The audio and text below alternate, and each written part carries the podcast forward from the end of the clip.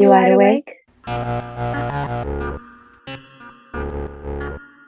Hello and welcome back to Wide Awake at 3 a.m. I'm your host, Cole Smithson, your lazy and competent host as far as putting this podcast out because it has been far too long and I'm going to make a concerted effort to put this out. I do an NFL podcast. It makes it very difficult with the season to do all this. But honestly, the only thing that's been stopping me has been myself this entire time. And it's kind of hard to when you realize that the only thing holding you back in your life is you. And I think I've realized that at various points in my life. But at this point, I'm just ready to take the next step and become a person who is like fully dedicated to being the best version of themselves.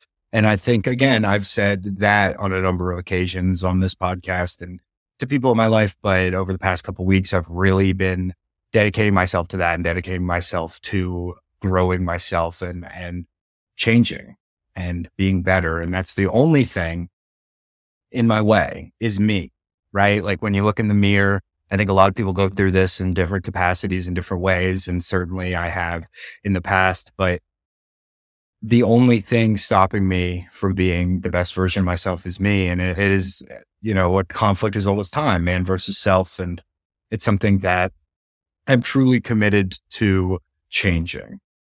And we'll see if this one sticks. I really do think it will. But at the end of the day, uh, all of it is on me. No one's coming to save me. No one is, you know, going to knock on my door and make sure I get up early in the morning and do the things I need to get done. No one's going to make sure that I put in the extra effort, go the extra mile. Cause obviously I, you know, I have jobs. I have two jobs that I do to make money. And then I also have this on the side, which is my passion project, the thing that I eventually want to make money off of and have it be its own sustainable thing. And I think I can do that. I think I can be a, a part of an organization and, and accomplish all the goals that I've set out for myself. And this is completely freestyled, completely freeballing it right now. And I'm going to and I'm doing it. I'm doing the right things. I'm learning what the right things are to do. And it's a very difficult process of, you know, finding the ever, ever elusive self. I think part of that process is, is figuring out that there is no real self to find because as soon as you find yourself, you're in a new situation. Things have changed around you. You've changed. And so that, that goalpost just shifts from one spot to another in, in infinitum. It, it just will go on forever. And unless you accept to love and eh, the journey along the way, which is something that I have not done, I've really been, you know, sort of goal oriented and I want to get to this end point. I want to get to this point. I want to do this thing. And I'm starting to learn to love the experience of the journey. And that's all I can do. And I want to take this more seriously and I want to, you know, put out a lot of content. I think I need to go back to my roots, go back to the formation of this podcast back in 2020. And, and as a very different person looking back, listening back to some of that stuff, like obviously I'm me in a lot of ways, but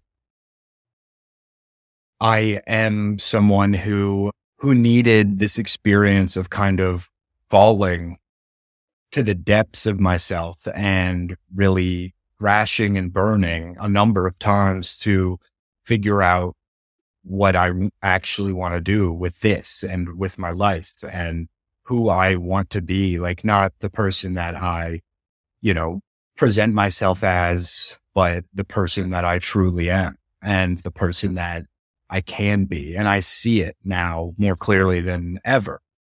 The person that I need to be, the person that I can be. And I'm going to stop at nothing. No one can stop me, least of all myself, from achieving those goals. I know I'm really good at this. I've listened back to this. I've had, you know, many people compliment me on the show in general and, and the work I've done here, but it's not enough. And I have not done enough.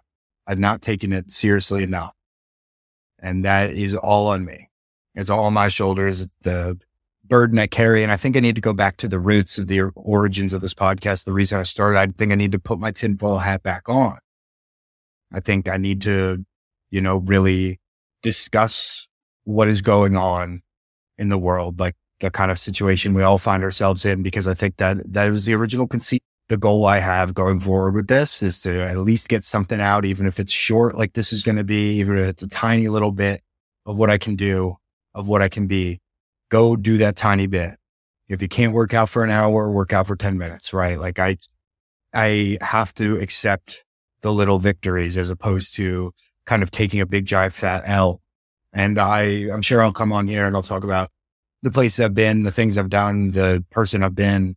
But for now, I'm going to leave y'all with just a little bit of a conversation me and my dad had today, which I think is, was very interesting. And it's really about the lack of nuance in our society in general. And then also like just how people view the world and see things and how very like one track minded many people are on the idea of like their spot in the world and who they want to be. And I think it's funny, like someone can have the best intentions with everything they do and say and feel, and they can, in their heart of hearts, believe that they're doing the best things for themselves and their loved ones and their friends and the world, but at the same time be, you know, going against the very goals that they've set out for themselves. And I, I'm someone who's definitely experienced that a lot recently in my own life. But uh, the idea of authoritarian leftists came up because obviously there's a lot of authoritarians on the right. The right gets kind of pigeonholed as pigeonholed. I don't know. Journalism school, man. I pigeonholed it as the party of authoritarianism. And that's especially true as the rise of Trump and, and, and modern day fascism has kind of entered the argument. But at the same time, today we're talking about people on the left that are authoritarian and believe that they should you know, be able to stop people from doing and saying certain things in their own lives, but how that's literally the same thing. Like people are, anyone that's authoritarian is in any regard is begging for fascism at the end of the day. Like, and we saw this in history a hundred years ago in the rise of fascism. And that's been covered by numerous outlets in numerous ways um, throughout, you know, the late 2010s and early 2020 so far, I think COVID kind of took the narrative away from that. And obviously there's still people fighting the fight against fascism, but as soon as any sort of ideology turns to authoritarianism, it, it begs for fascism. And I think it's really funny to watch people in my own family who got really into Trump were very apolitical, religious, but apolitical, uh, before the Trump era and just things I've heard from them right? Where they, I, I had an, a relative once tell me that Trump was the only person in America telling the truth. And it's just like that phrase alone, you can kind of just see that person begging for there to be that Christ like figure that rises from the people and has all the answers. And in that way, you're, you're asking for authoritarianism, even if they don't know that they're doing that, even if they like have no concept of the real life implications of the things they're saying and the things they're feeling. That's at the end of the day what it is. And there's so many people like that. And there's so many people who are looking for that figure to just like have all the answers and figure everything out. Like, like I feel like people, uh, the authoritarian left thing to go back to that, because I, I, this is very apparent on both sides. Anyone that's authoritarian is in the same bag to me, in the same box because even though they believe different things, but there, there's a common quote that goes around in authoritarian leftism where it's like, if you're not part of the solution, you're part of the problem, which is fraught with a number of issues because what solution, right? Like what world do you live in where there's one solution to the problem? I'm not saying that you're wrong because oftentimes I agree with people on the left, even if they are authoritarian when it comes to how to solve the problems. But there are also people that wave, don't tread on me flags outside of their homes, right? And, and are, are members of the NRA. And in their mind, what you're doing is akin to what people in the whole new age Trump party are doing at people on January 6th. So who's to say who's right? And obviously I have my opinion on the situation. I'm a lefty through and through. I don't think children should starve. I think that we should help out people that are helpable. But at the same time, for you to say, if you're not part of the solution, you're part of the problem, everyone's a part of their own solution to how they view the problems in the world. And I think when we lose the nuance of these arguments, when we can't have intelligent discussions with people that we disagree with, because me and my dad do not see eye to eye on every issue, but we do see eye to eye on the fact that we have good conversations about these things. And that's healthy to the fabric of society. And then to back up further on that, like the whole idea of society, what is American society? Because you have people like my sister being a very good example, who's very, very into the LGBTQ community. And then at the same time is like kind of authoritarian lefty. And then, you know, like I was saying with the don't tread on me flags and the NRA uh, membership and that kind of people, like they're, we're all this jumbled together in this society. And then you could break it down by region, right? Like I'm from the Northeast I live in Texas now. And had a very interesting conversation the other day with some coworkers who are from Texas who just, I couldn't believe the opinions they were spouting about dating and about women wanting to be submissive to their men. And these are women saying, and that's just not like, that's, that's not the way things work where I'm from and like in the circles that I run in. So what is the interconnectedness of our society? Like as we fall from the world's empire to being, you know, sort of a, a international laughing stock. And at the same time, like we're not bonded by anything. There's very few things. What's the last thing that bonded Americans? 9-11? That was in 2001. COVID certainly didn't. That was more divisive than maybe anything we've ever gone through as a country, the whole mask thing. And it, it turns out the people wiping down their boxes from Amazon and yelling at people for not wearing masks in public were just as wrong as the people parading around not wearing masks when we didn't have the answers to everything. Now, with all the information that has come out about the efficacy of all this stuff. So it's like, as we further polarize and hate each other as a society, I feel like we get more and more away from the central issue, which is like we're trying to solve the problems that benefit all of us. And as as we move further away from you know a place of trying to benefit the whole whether it be left right you could call it authoritarian or non-authoritarian like whatever way we go to get away from each other we further tear at the very thing that makes us in each other the very thing that makes us a, a combined people a nation a country. And I was talking to my dad about this, and I don't know if China's doing the right thing. Right. I don't necessarily believe in a lot like the, the social program where like they have your face tracked and they, you know, minus your score if you litter. But you can't tell me that there isn't a more combined society over there. They have significantly more people. Maybe that's just an educated thing. I don't know the ins and outs of what it's like to live in the poor countryside of China.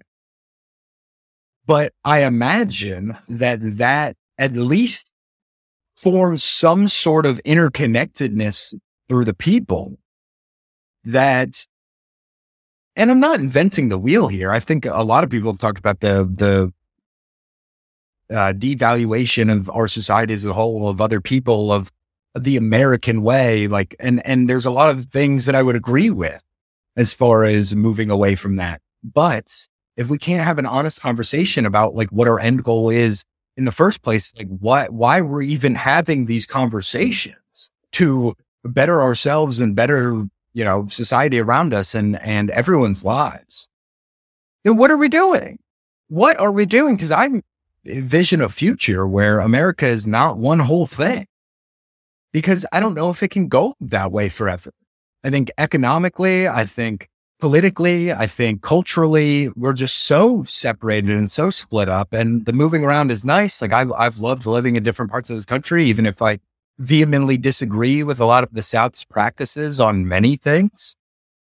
It's nice to have, see a, a different side of our culture, a different side of America. But at, at the same time, I don't feel like there's an acceptance of the outsider there. And I would like to know what a Southerner that moved to where I'm from, like in the Northeast or to California or to the Pacific Northwest or whatever would feel about their ability to be accepted into, you know, a different aspect of American culture. Because I do feel like there's a lot of people that would say the same thing that I'm saying, where if you're not being accepted where you're moving and you're just kind of, oh, that's the, I remember when I was in South Carolina, like I would, I would have disagreements with how the journalism school that generally taught its practices based off like bias and, you know, not rocking the boat and stuff like that. And people would laugh and call me the Yankee journalist. And that in no way is accepting of like who I am or like my place in our society or like my opinions value to the conversation being had. But I'd be very curious to to see what people that moved around this country and then thought of being viewed as an outsider, as someone who doesn't belong, because then the further I, I, imagine this just gets worse and worse and worse and worse until one day, like there is no America. What does America mean? Because there's a lot of people who'd be like, America is hot dogs and hamburgers and guns and Fourth of July and fireworks and blah, blah, blah, blah, blah. And a lot of people do celebrate that, but I don't think that's what America is anymore because there's far too many factions of very different people. And I think a lot of that is social media, obviously, like your algorithm being totally curated to you and then you not having to face anything outside of your you know given algorithm and given set of beliefs because like what you are kind of just fed back to you and i think that's problematic in its own ways but that's not really the point i'm trying to get here. But what is america? Who is america? And what are we doing here? Are we trying to make an america or do we all want to make our own tiny little sections of america in america because at that point we're not one nation and we shouldn't operate as such and we shouldn't be this big massive country that funds wars all over the world. And, you know, like everything America's doing with Israel is so beyond messed up, right? Like they're the commercial that I see all the time where it's like hate is starts over here, blah, blah, blah. Like this is, it's making it a Jewish issue when it's really an occupation and genocide issue that Israel is doing with the funds and the military equipment that is provided by the United States. And Joe Biden just for the first time talked about sanctioning some people near Gaza that are doing these crimes, but in no way did he really address the real issue, which is this sort of ethnic cleansing. This is our land, get out of it that is going on. I know this might seem like, where did you go? How did you get here? But if we're going to be so different and we're going to be this, because it feels to me like we're moving away from the realm of political debate and the, we're moving into the realm of political factions and like the idea of nation states and, and places like the Pacific Northwest that operate so differently than a place like Texas that I live in. What are we? Who is America? What is your version of America? Because my version of, of America is the one that in my head that I can, as far as I can think and conceive is the one that benefits the whole but I don't know what the whole is because the whole disagrees so vastly on what should be happening. Because I think at a certain point, like you have the children starving issue. I feel like I bring that up all the time on this. Been a while. So indulge. I always lean like to my political beliefs don't really matter, but if you're going to tell me that children should be starving, then, you know, there's no discussion to be had. But I think there's a lot of people in America that they wouldn't care and they would say that like, oh, whatever, work harder for it. And it, when it gets to that point where like you can't even have base values that the whole agrees on, then we're fucked. We're fucked. Put on your tinfoil hat. It's over. It's over. And that's what the original part of this podcast was kind of just like, view from the bleachers, tell the story of what's going on in America. And I'm at a loss when I think about like, what is America? What is your America? That is the thing I'm going to leave everyone with here today. I said it was going to be short. I'm going to make sure I at least put out 10, 15 minutes every week, try to get to 30 if it's a solo, have some guests lined up. So I'm very excited for that. But that's what I'm going to leave everybody with. What is America? And thank you for joining me again. I love you guys. You're my favorite people and everyone that's going to listen to this, you're the best. Thank you. Peace.